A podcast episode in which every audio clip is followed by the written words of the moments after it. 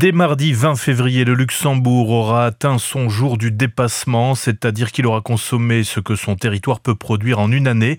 Un jour du dépassement qui tombe un peu plus tard que l'année passée, où il était atteint le 14 février.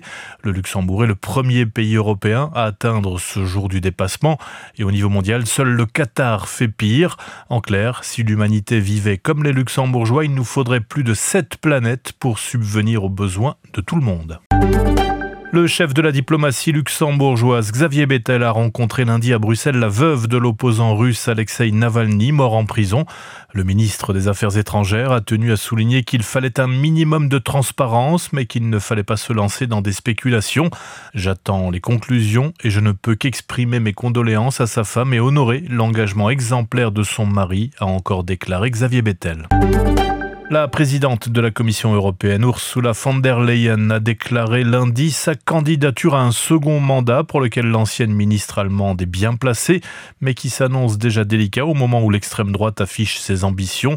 Dans une interview au quotidien allemand Tagesspiegel, l'ancien président de la Commission européenne, Jean-Claude Juncker, s'est déclaré favorable à un deuxième mandat d'Ursula von der Leyen, précisant, je cite, qu'elle avait fait du bon travail.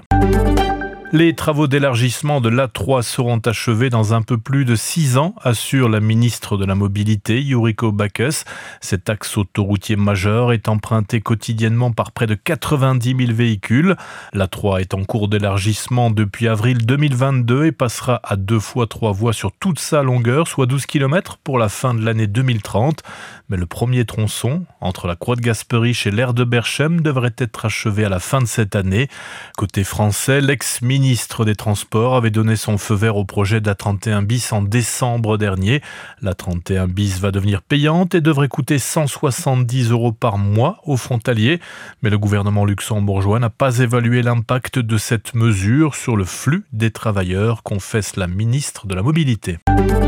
Les touristes privés de Tour Eiffel en raison d'une grève reconductible. La fermeture du célèbre monument lundi en raison d'une grève reconductible portant sur la gestion du site suscite colère et incompréhension des visiteurs venus de loin pour la Dame de Fer.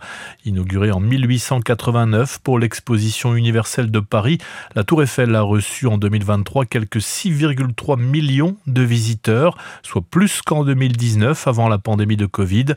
Au printemps 2023, des mouvements de grève lors de la mobilisation contre la réforme des retraites avaient déjà entraîné sa fermeture pendant 10 jours.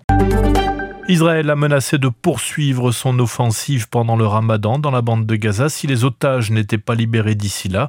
Le Hamas fait état lundi de plus de 29 000 morts en plus de 4 mois de guerre dans le territoire palestinien assiégé et dévasté.